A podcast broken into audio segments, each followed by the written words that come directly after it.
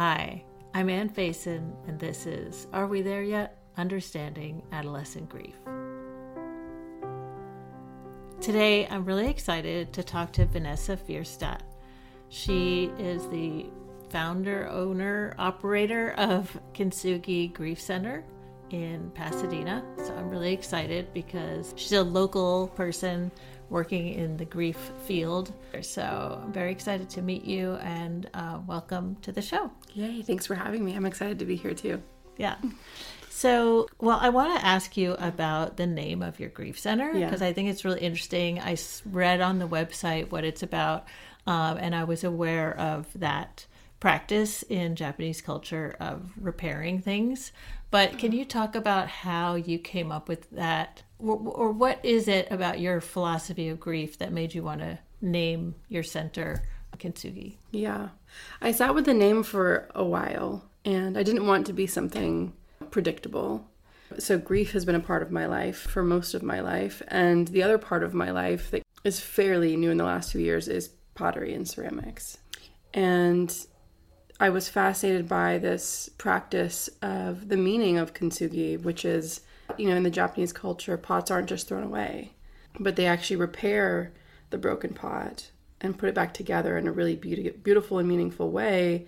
And it's more resilient than it was before it had been broken. And for mm-hmm. me, there's something so beautiful in that metaphor in our grief. And I think we live in our culture here where we don't do a really good job supporting grief, talking about grief, that if something's wrong with us, we're kind of put to the side, you know? And so for me, it was this I think it would speak to a lot of people. I wasn't quite sure how that would take, but um, the meaning is what people are kind of latching onto, and that was the importance for me. Yeah.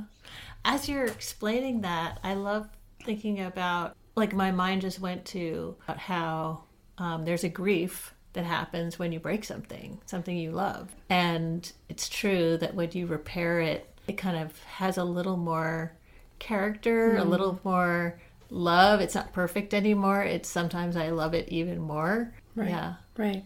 And I think there's something really neat to that. It's kind of, and that's part of like meaning through mending something that you actually do with your own hands, in this case, kintsugi, or with your own heart, in this case, healing. So this is actually something that we're going to be bringing in for the nonprofit and doing kintsugi classes uh, with a Japanese instructor. So people can either bring their pieces that they have, or we can do um, different workshops where people come in and kind of break things in the workshop, like a um, a, a tile, for instance, or something simple, you know, and be able to repair it Right. in that way. And I think Right. there's something really meaningful for a lot of people Yeah. in doing that.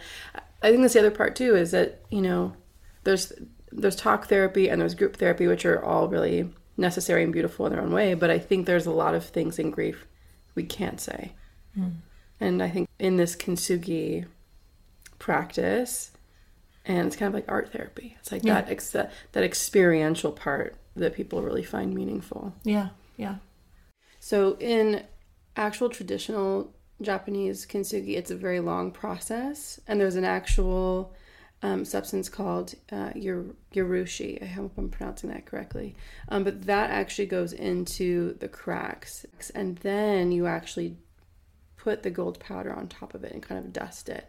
And so the gold sticks to that substance Okay. and there's boxes that you can put the piece in and rest and sit. Um, so the actual process is quite extensive. Yeah. And it is very much, I think, of kind of meditative Mm-hmm. practice that it can take over a few days.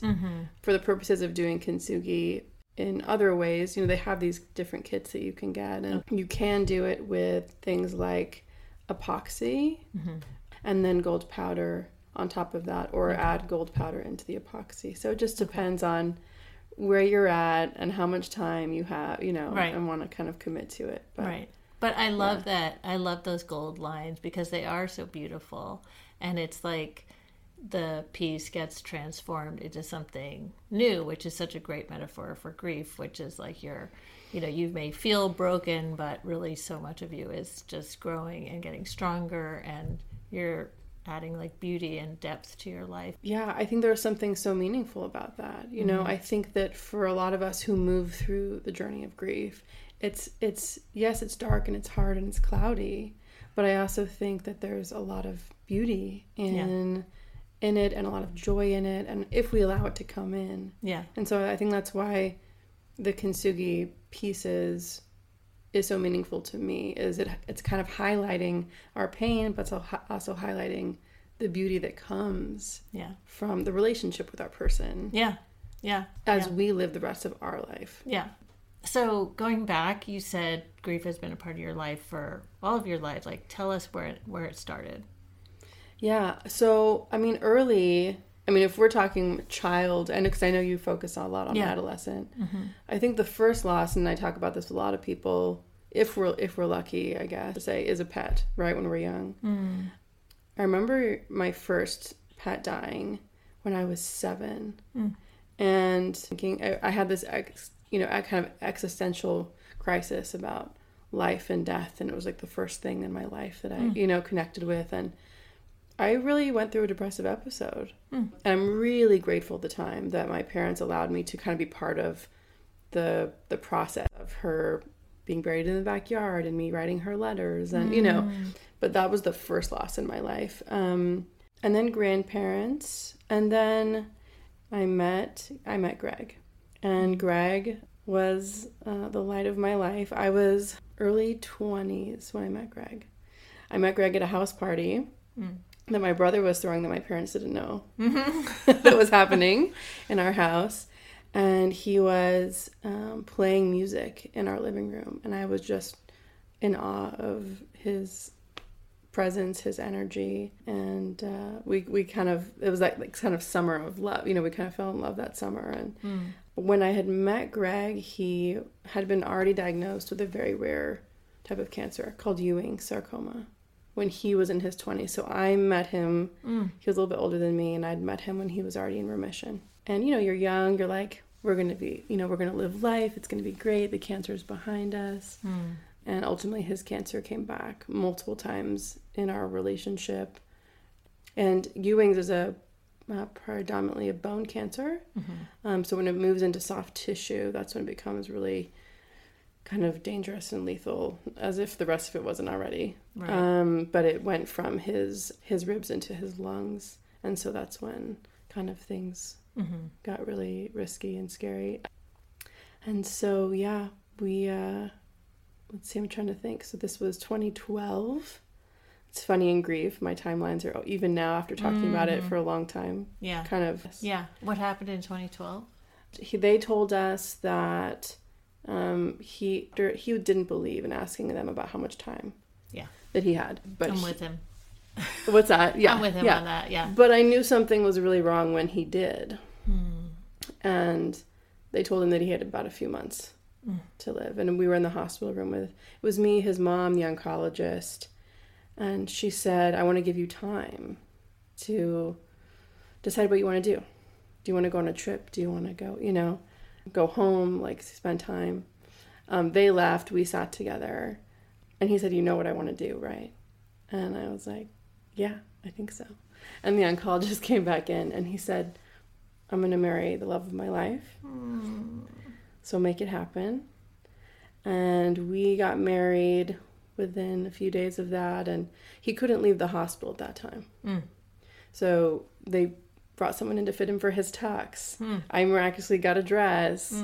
People came in to fit us for our rings. Um, Um, so it was a bit of a, a whirlwind, Wow. you know. And we got married a few days later. This was September. And then he died actually a few days later. Oh, wow. Yeah. So sooner than So sooner than expected. What I think is so interesting about what I'm hearing is that it sounds like you were curious about and interested in your own grief from a very young age. You know, like that the fact that you thought about your first loss as the pet loss and how you you appreciate how your parents gave you the space to kind of really honor that and then thinking about your grandparents like somehow mm-hmm. grief was always something that was I don't want to say attractive to you, but like you were interested in it. It was something. It was a calling, maybe. It was. Yeah. Do you know what's really interesting? And it's so funny. No matter how many times I talk about it, something new comes up. Mm. And just now in this moment when you said that, because this is actually the first time I've mentioned the pet loss ever. And mm. probably because you talk about adolescent Yeah, grief. And so it made me think about my young life. Yeah. I remember that pet loss making this subconscious decision of, oh my gosh, I'm going to have to decide to love something again. Will I make that choice? Mm. At at seven or eight, you Yeah. were thinking about that. That's amazing. I remember in that moment struggling with that decision, but in, internally going, of course. I always knew in the back of my mind, maybe, that whether it was Greg or anybody, that it was a possibility. Mm-hmm. And would I still decide to have Yeah. those moments of beauty and joy and Yeah. love? And, Yeah. Yeah. and I think for some people, that's really scary. Mm-hmm. But when it came to Greg, I was like, I was all in. Well, that's what's so interesting is that I think as a young person to meet someone who um, had cancer, had a, you know, probably you didn't quite understand what remission meant at that time, but but on some level you must have and that you were you were like this is the love of my life so i think that's Yeah. just interesting anyway this is a very interesting way to start this conversation but i really want to talk to you about your work your professional life and Yeah. how you um, came around to starting the grief center and you said you're starting a nonprofit as well Yeah, so legacy so so Kintsugi Grief Center is where we host our grief groups and then legacy is our nonprofit, which is kind of like our sister nonprofit. You know, typically when grief groups happen, they're there for a period of time, usually 12 weeks, and then grief group quote unquote graduates, then people that's mm-hmm. it. Mm-hmm. And I always kind of had an issue with that Yeah. because we don't graduate from our grief. Yeah. Our grief is with us the rest of our lives. Um, and so for me, legacy was really important because I wanted people to have a place to come mm. after group was done or commenced. yeah So that that part for me is so exciting. I think I've waited a really long time to kind of envision that, dream about that. And I had another loss in uh, 2022, a dear friend of mine who was actually part of our ceramics community.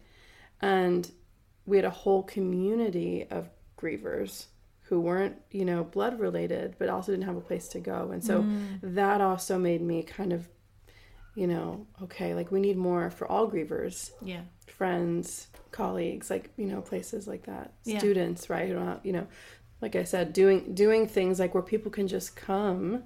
Yes, we're doing like grief and potlucks. Our first one's coming up, and um, and people are just so excited to come and be together. Um, and we're, this one's called "A Few of Our Favorite Things," where people are coming and bringing a dish that their loved one, that reminds them of their loved one, or that evokes some kind of comfort in their grief. that's great yeah. Yeah. reminds me a little bit of day of the dead just which just passed Yes, and yeah. uh, walking by so many of those The ofrendas. Yeah, where where or all these different people. Maybe it's a bunch of people. Like that. there was one at my work. Mm-hmm. So all these people that work together suddenly have probably mostly family members, but also friends. Pictures all together. It's this interesting way of bringing a community together that around a topic that yeah most of us shy away from, or especially in a work environment we don't want to bring it up. But um, Yeah. but that idea of bringing together people to bring a dish i love that because again it's like grief is hard to talk about and the more we can sort of have like photographs for day of the dead or dishes for what you're doing like things that we can talk about ways into those conversations i think it's great Yeah, I think the integrating of that, and I'm big on when I do workshops for therapists or the community on grief and rituals. Mm-hmm. And that's why I think things like this are so important because, again, talking is one thing, doing the ritual of something is another thing. So the, the Grief Center is all sorts of grief groups. Uh, they're loss specific, so loss of a child is together, loss of a parent is together. And then we also have an all bereavement group, meaning if there's people who come in who've lost a friend or lost someone who was kind of not in their family unit, mm-hmm. we come into like an all bereavement group. And that's been really interesting to have people come to Yeah. that for like a colleague or someone. So Yeah. people have been really called to that group too. Mm-hmm. So just backing up a little bit like what was your training did you go through are, are you a therapist are Yeah. you a social worker Yeah, so I'm a yeah, I'm a mental health MFT therapist. Um, I it's interesting how your own my own grief changes your life as I think for a lot of people things change their trajectory, right? But when I was in grad school, I never thought I was going to get into grief. Mm-hmm. That was never something I thought I wanted to kind of specialize in. And then I graduated. Greg died, and I was here in LA at 26 as a young widow, basically. Mm. And um, it was really difficult to find a grief therapist, grief groups. Eventually I did, but it took a lot, like too much mm. time. So it really made me think as a mental health professional, like, this is strange. Like, yeah. I cannot be the only person who, right. one, goes through loss right. at a young age, let alone people who go through it at any ages, right? So it really kind of threw me into this you know passion project if you will yeah and so i started to get more specialized training in the grief mm-hmm. in that in that way and i still do it it's funny i tell people now and this is for me like beautiful because i get to i, I say i get to nerd out on the thing that i love mm-hmm. you know and so going to grief workshops for me is like i get really excited yeah because i feel like i'm always learning yeah about different perspectives and different things and yeah right now i'm really into the rituals and doing some really kind of integrated work around that. Mm-hmm.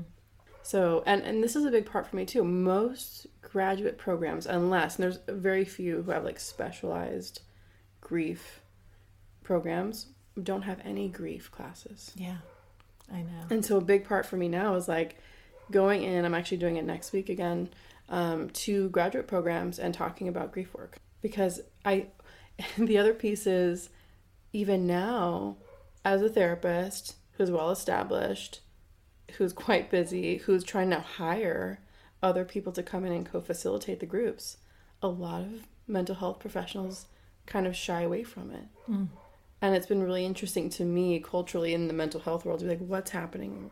Yeah. And so I, I, just, I just did a workshop on Friday called Leaning into the Beauty of Grief. Mm. And I'm very mindful about how I title yes. my workshops. Yeah. And everyone in the workshop was like, this is beautiful. I'm like, grief isn't just about sitting in, like we said earlier, yeah. sitting in the depth, sitting in the tears. I mean, it's a part of it. Yeah. But it's not all of it. Yeah. Yeah.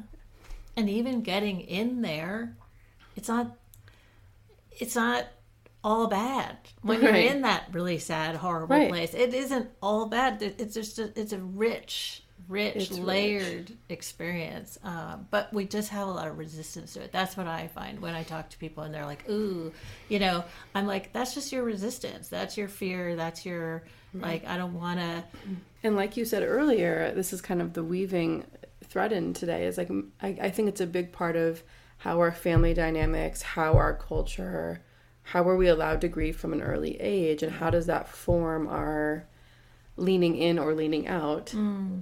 into that process right? Yeah. i was i was able to lean in early. Yeah and what do you i was going to ask you that like what it you said you you really appreciated what your parents how your parents kind of gave you that space.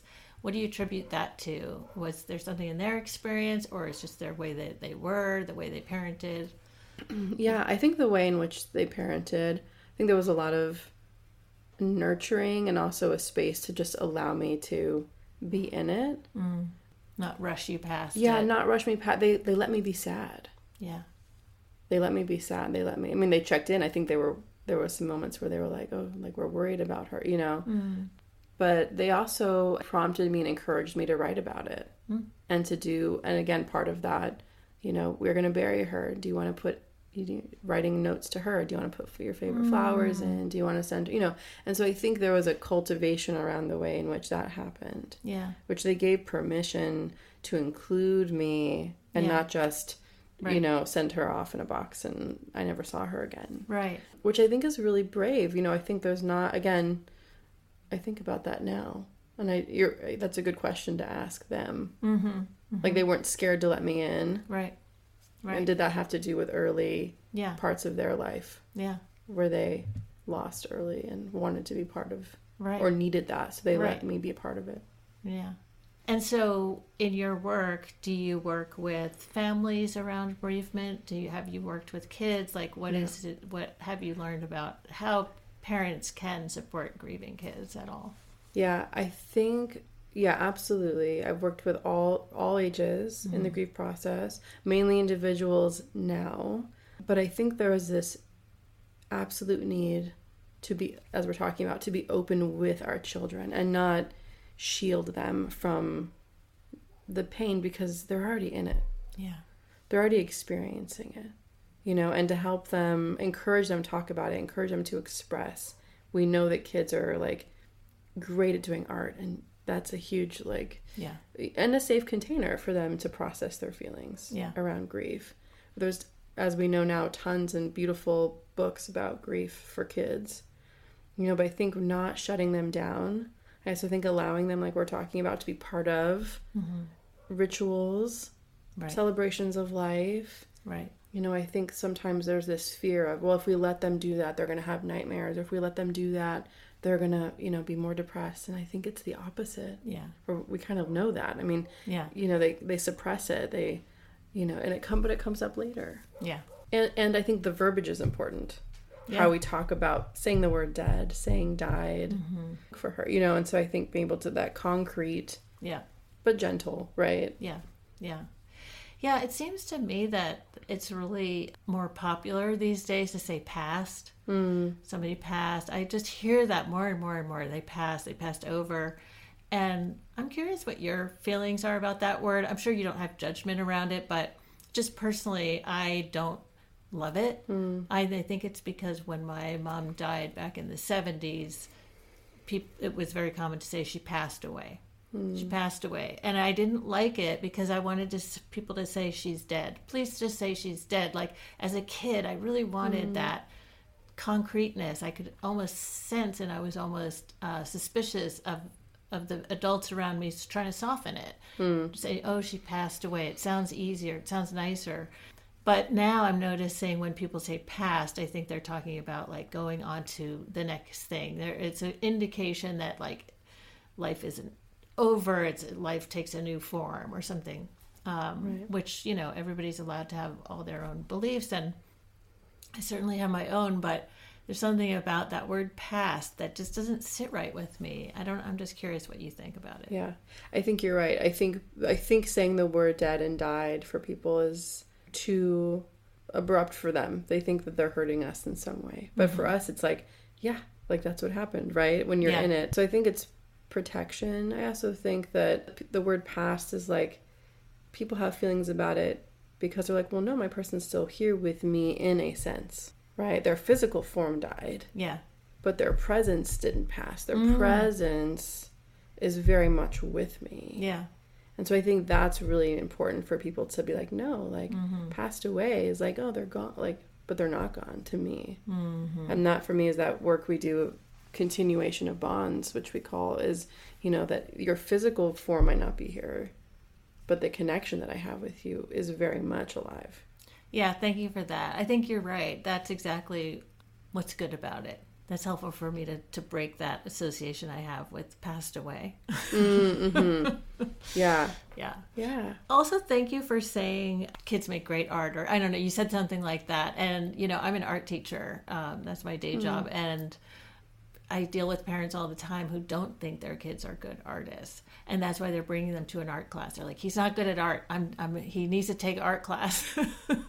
and I'm always just laughing, like, actually, these kids are the best artists That's in the right. world. They're, they're amazing. They're all good. They're all amazing. Like, kids are great artists period that doesn't mean they have to go into art as a profession but but that part of them that is creative that's visual that wants to just draw is really strong all through childhood. And i think when parents are judgmental about that or they, they don't see it in their own child it's because of their own hmm. weird hangups around art. So yeah i think for you know obviously this this podcast is aimed at people who are trying to figure out how to parent a kid who's grieving yes art is a huge part of how they can communicate how they can express themselves in ways like you said they're they're not going to be very verbal they're not going to know how to put words to all their feelings. So making stuff it doesn't have to be drawing it could be anything is a great way for them Right. to I'm a, process I'm a big collage person. Mm.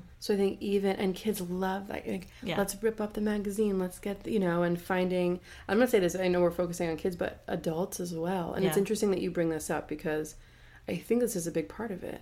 I think that some people want to shield their grieving from their children because they're concerned that it's going to be more painful if my child sees me grieve. Yeah. I think that's necessary. Yeah. I think the family needs to be able to grieve together. Everyone in a family unit grieves differently, Yeah. but I think it's important that we witness each other in that space too, Yeah. Yeah. right? Absolutely. I mean, my family was so interesting. I think, you know, not better or worse than other families, but, um, you know, my dad's idea was let's all go grieve for a month and then we'll come back Right. and we'll just move on, you know. Right. Um, and so I really, that was all I really saw of my dad's grief was that one month. And, um, and as a teenager, the the last thing I wanted really was to be around my dad's grief, and it's it's like teenagers. That's why I focus on adolescent grief. Teenagers are a particular breed of person, and they're in the midst of this separation. So they're so sort of anything to do with their parents is kind of important to them, um, which is why it's so weird to lose a parent at that age because like in my case, I wasn't getting along with my mother when she died. So it's really complicated. Um, but I think like over the long term, it's really important that kids see, yes, their family members grieving, and yeah, the idea of like grieving together can be really um, abhorrent is a good word um, to a teen, but to keep to keep at it, to keep trying, because I do think it's important, and I think it's probably very healthy to grieve together and to find ways to find common ground in your grief not all the time but just in moments Right. yeah And I think, like you said that too, I think being able to be, have an open forum and space to say, like, I thought about mom today because this thing happened. And, like, to be able to just have room for you to be able to do that. yeah And I think there's a lot of places where adolescents don't or kids don't have the space yeah to talk about, like, oh, I saw this thing or I saw the butterfly and it made me think of mom, you know? yeah And to be able to express that yeah in those ways, I think is really necessary. Like you said, healthy. mm-hmm. Yeah.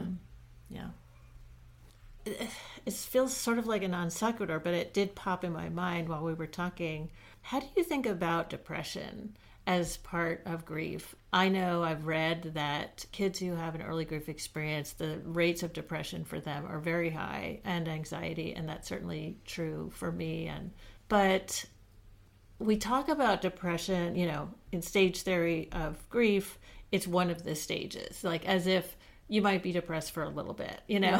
Right. but I'm just curious what you think about it in terms of I don't know, just part of the grief process. How do you think about depression and how do you talk to clients about it?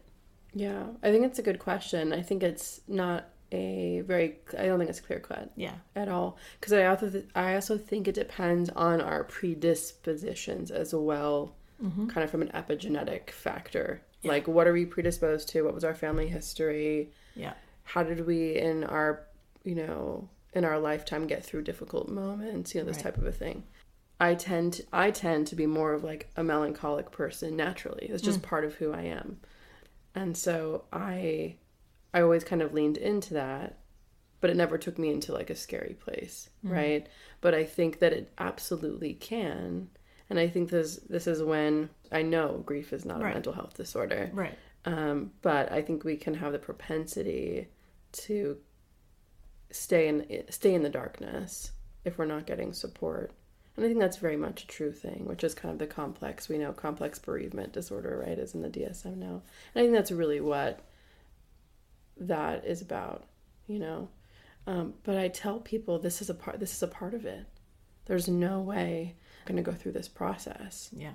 and not feel depressed, not feel sad. Yeah. And I, for me, the biggest thing is we have to lean into that.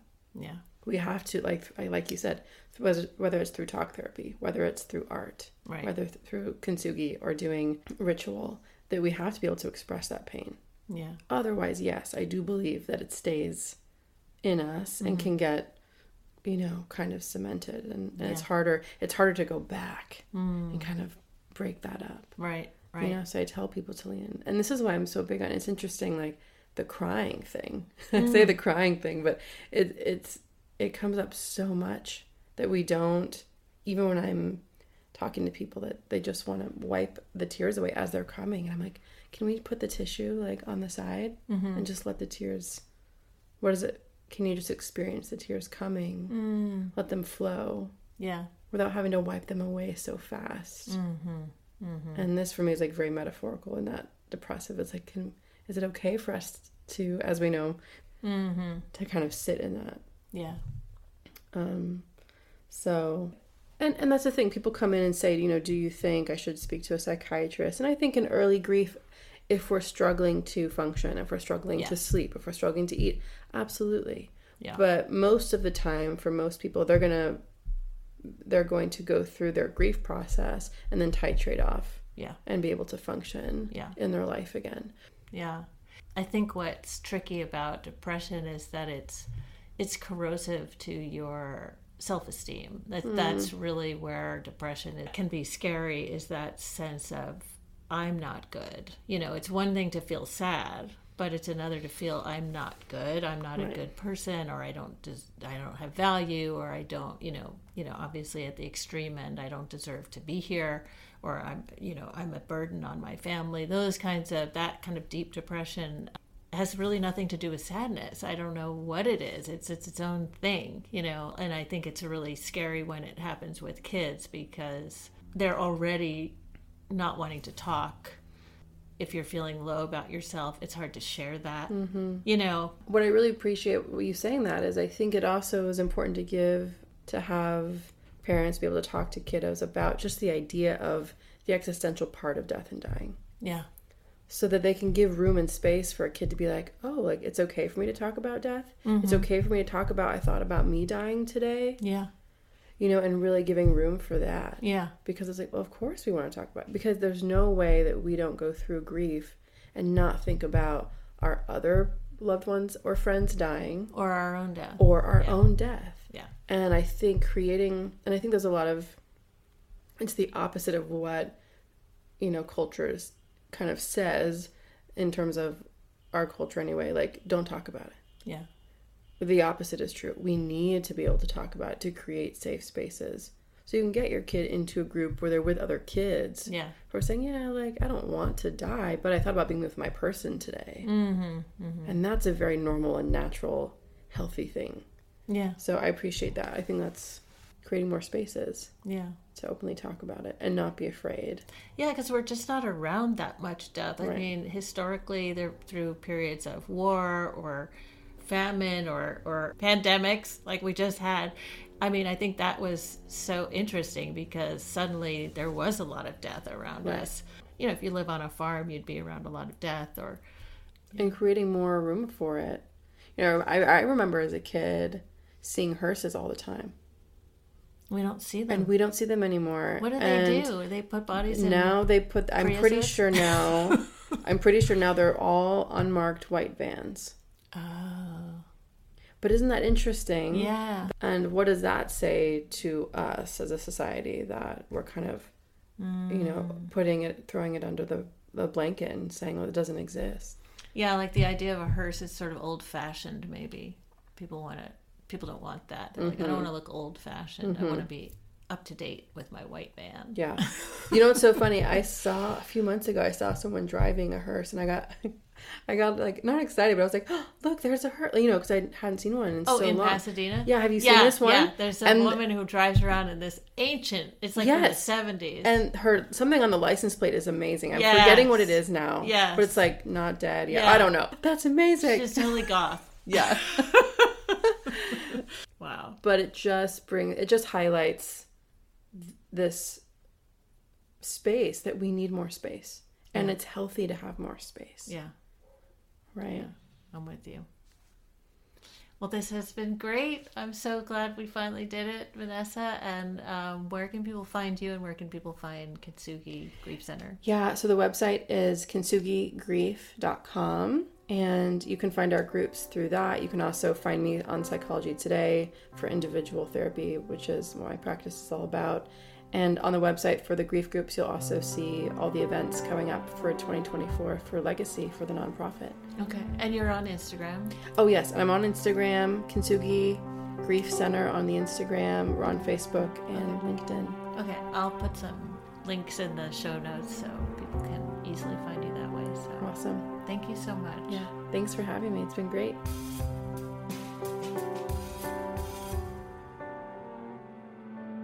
Thank you for listening.